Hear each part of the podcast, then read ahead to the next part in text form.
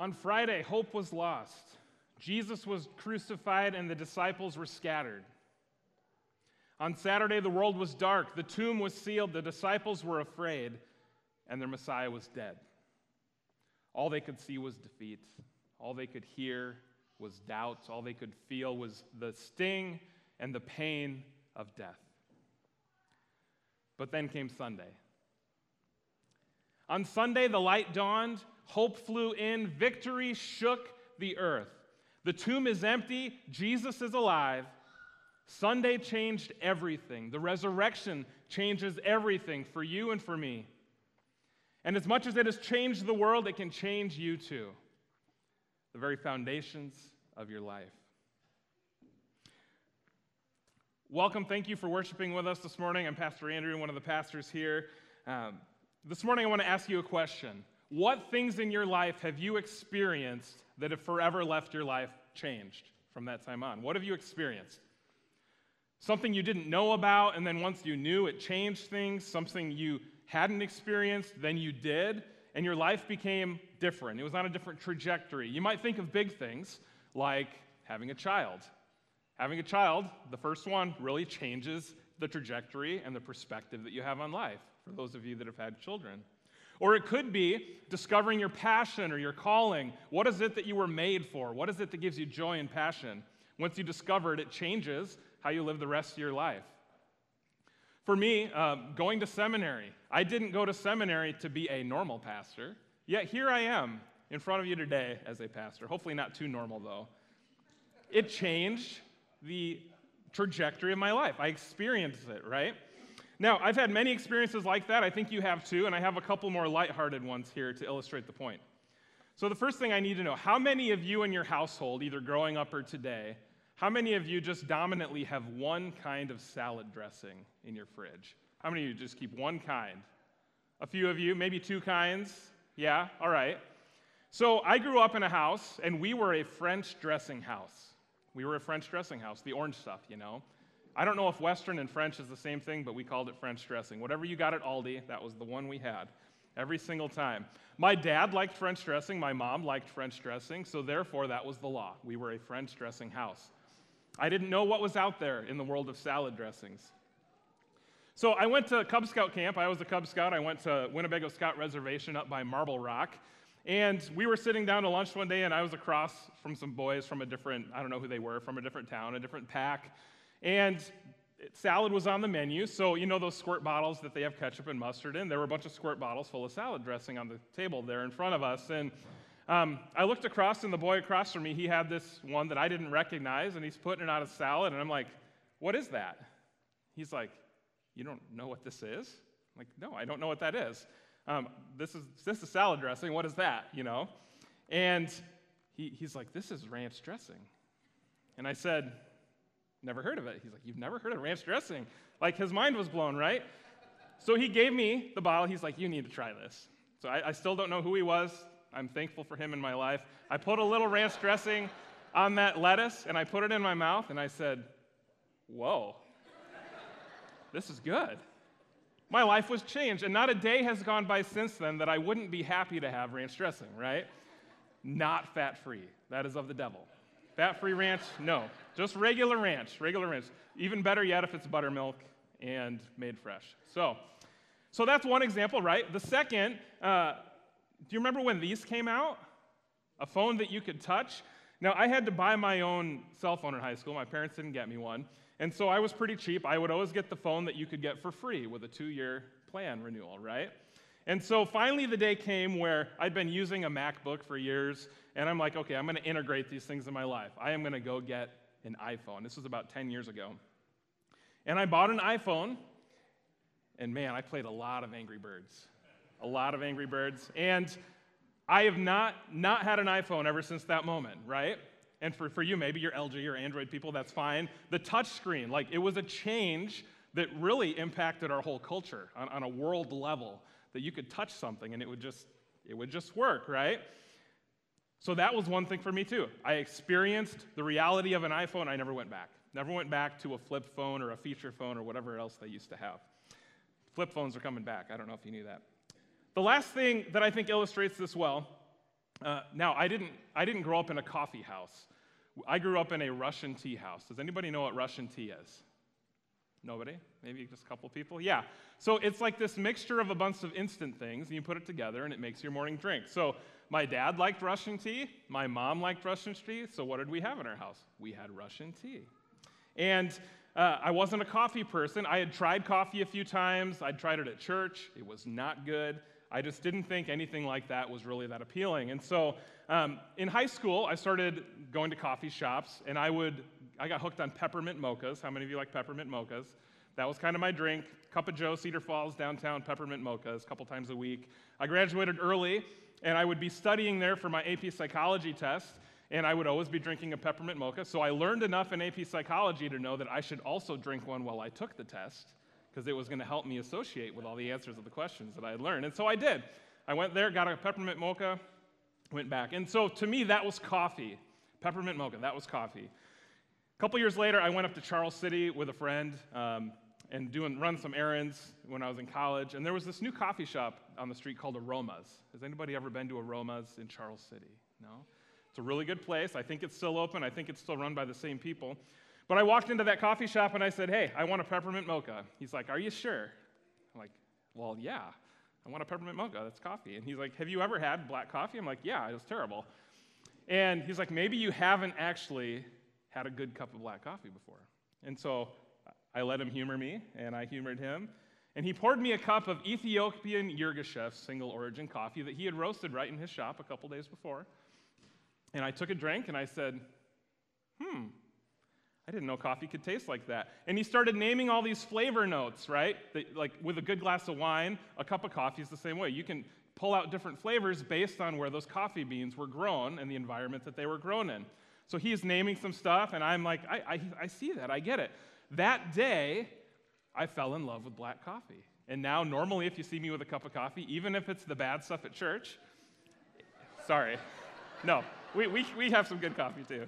But even if I have that, I don't put anything in it because it changed my experience of something. And now, my life includes a lot of coffee. You can imagine.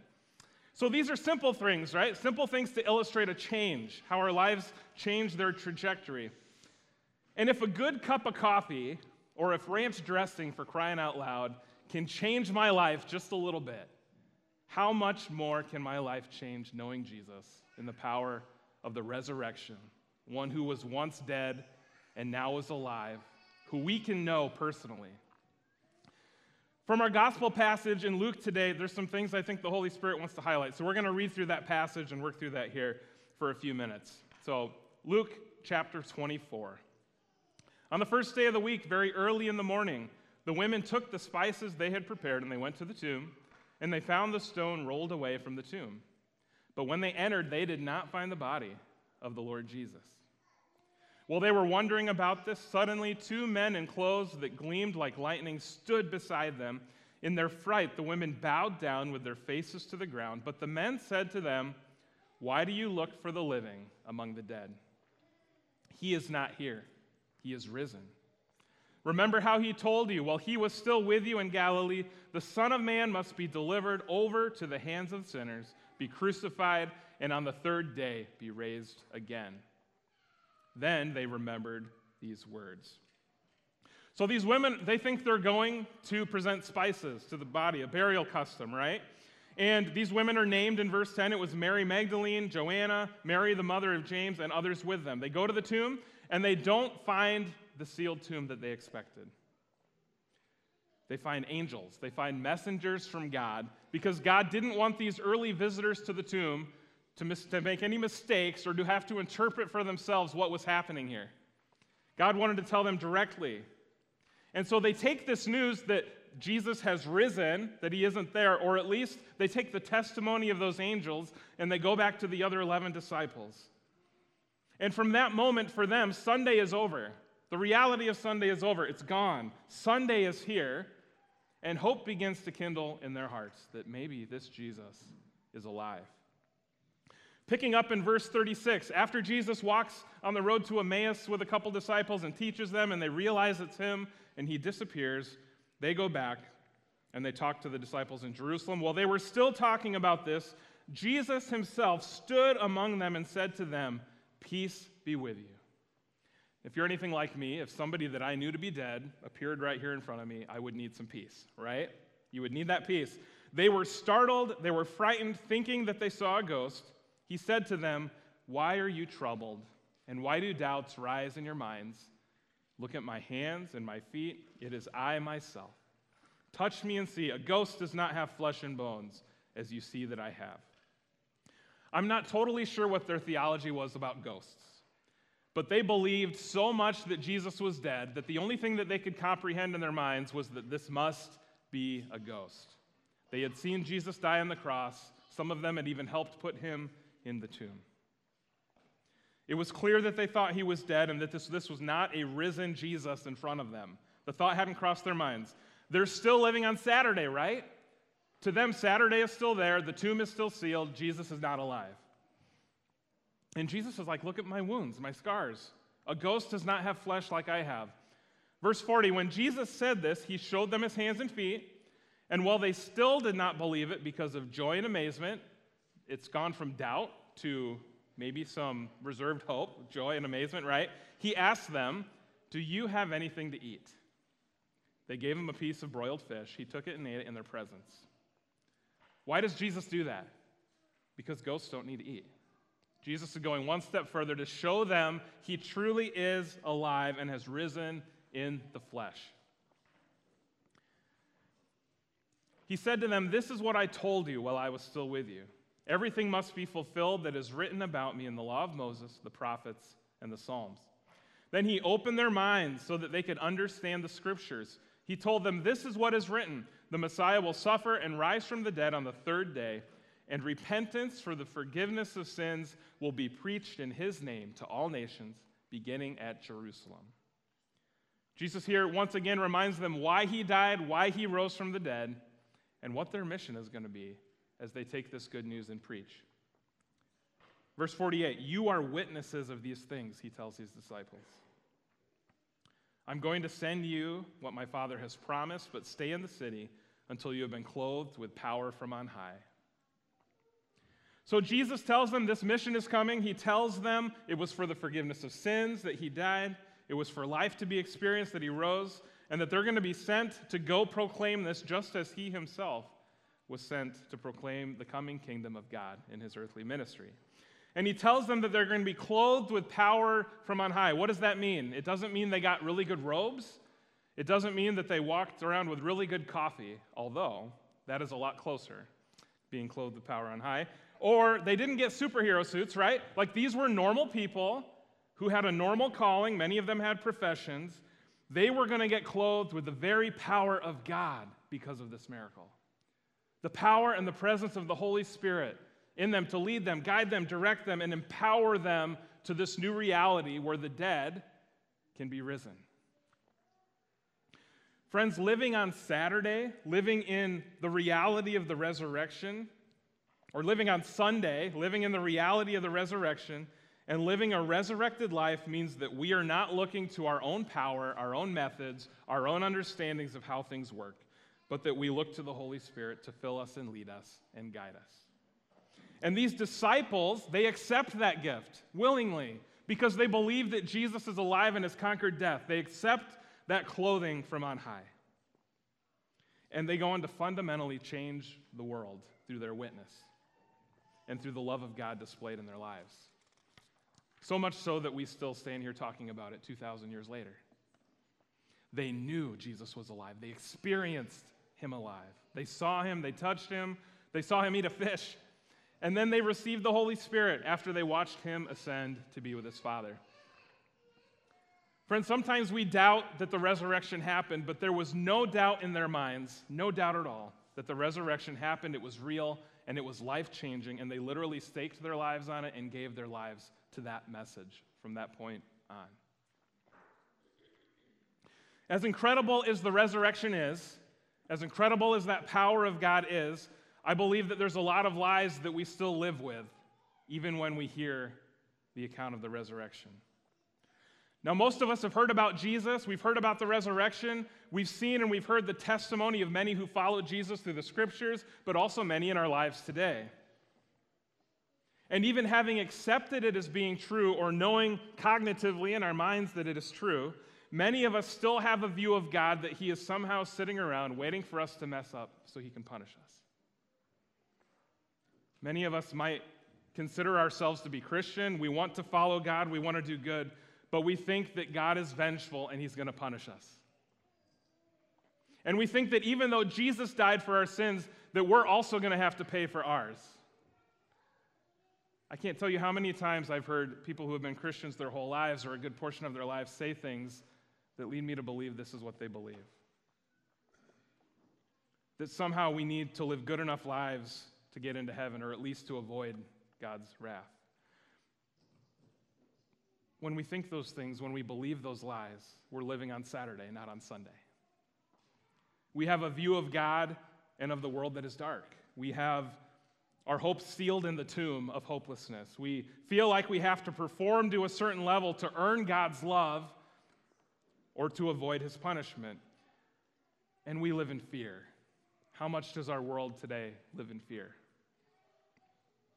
Fear of many things, but often the fear that we aren't good enough for God or that he couldn't possibly love us for what we have done. Or even fear of not being good enough for our loved ones or even ourselves. And we live with this anxiety and this defeat in our lives. We live on Saturday. And ultimately, this world, and sometimes us, we often live as this death is still the ultimate power in the world that we live in. And sometimes we even go join Jesus in that tomb and lay with him there. Friends, that's not the good news of Easter. That's not what Easter is for. That's not what the resurrection was meant to lead us to believe. So let me tell you this today. You don't have to live on Saturday anymore. You don't have to live there. It's a new day. What shook the earth on Sunday with the resurrection can shake the foundations of every one of our lives as well. And it can open our life to any and all who turn to Jesus. The resurrection becomes an experience, it becomes a newness. The tomb is open, and the hopelessness isn't there anymore. The fear that we experience of God's punishment let me tell you this the fear that we experience of God's punishment, it is no longer valid because the punishment was taken 100% by Jesus on the cross. And the death that we deserve for our sin, guess what? It has been stomped out by the power of God in the resurrection. This is what Easter is about. This is what the resurrection does for us. We don't have to stay in the tomb. We don't even have to stay by the tomb. We don't have to live without hope. We don't have to bow to the fear that rules this world. There is a better way. And we don't have to live like we are asleep. Our Ephesians text this morning said, Awake, O sleeper, rise from the dead, and Christ will shine on you. He can shine on us because he is alive, he is resurrected. And we can experience the joy and the life and the love of the resurrection too. So I want you to say two things with me today. The first thing I want you to say is Jesus is alive. Jesus is alive. And because he died for you and for me, and he rose for you and for me, I want you to say this I am alive in Jesus. I am alive in Jesus. Amen. And if you don't feel that way today, that doesn't change God's love for you. If you're in a dark place, if you're in a hopeless place, if you're living on Saturday right now, that does not change God's love for you, and He wants you to experience that hope and that joy too. Because this resurrection, this life, it is good enough. It is powerful enough. It is grace filled enough for every one of us. So, this is the series we're running into this spring the resurrected life. And we're going to talk about things that we experience when we embrace Sunday, when we embrace the resurrection. We don't anyone, want anyone to live on Saturday anymore. We don't need to live there because Sunday is here. There's a new way, there's a new hope. And so we'll be looking at the power and the goodness that comes with the invitation for us to live a resurrected life in Jesus Christ. And I want to invite any and all of you who feel called to be here to be part of that journey. And I want to invite you too, if you don't have a church home or if you feel disconnected from this reality of the resurrection, if you feel disconnected from God's people, um, please know that you are welcome here, even if you're not feeling it. This is a place uh, for people who don't have it all figured out, right? That's what the church is, that's what Emmanuel is. And it's a place where we can learn and experience more of God's grace so that the things we know about can be the things that we experience.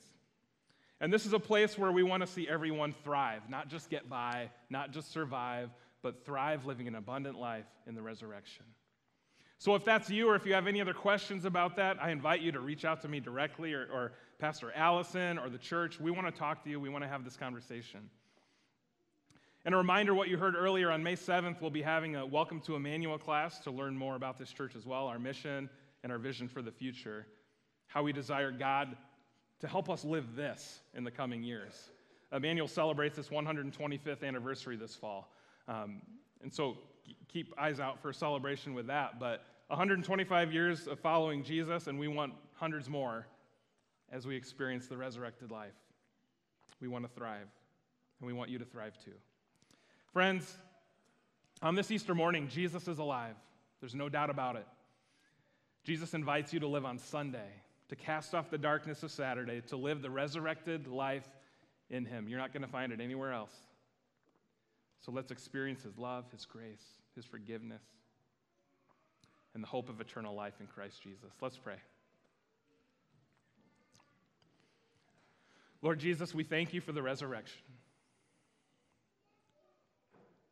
We thank you that this is an experience that we can have, not just something we know about. We thank you, God, that because you are alive and because you sent your Holy Spirit, we can actually have a relationship with you and we can personally know the one who did not stay dead. Lord, may we live into this life. May we live into the newness of the resurrection. Lord, would you break down those barriers in our lives that prevent us from feeling hope? And joy and grace in you. And may we leave here today, Lord, without a doubt in our mind that your love is real and that you love each of us perfectly. May we experience that love today. In Jesus' name, amen.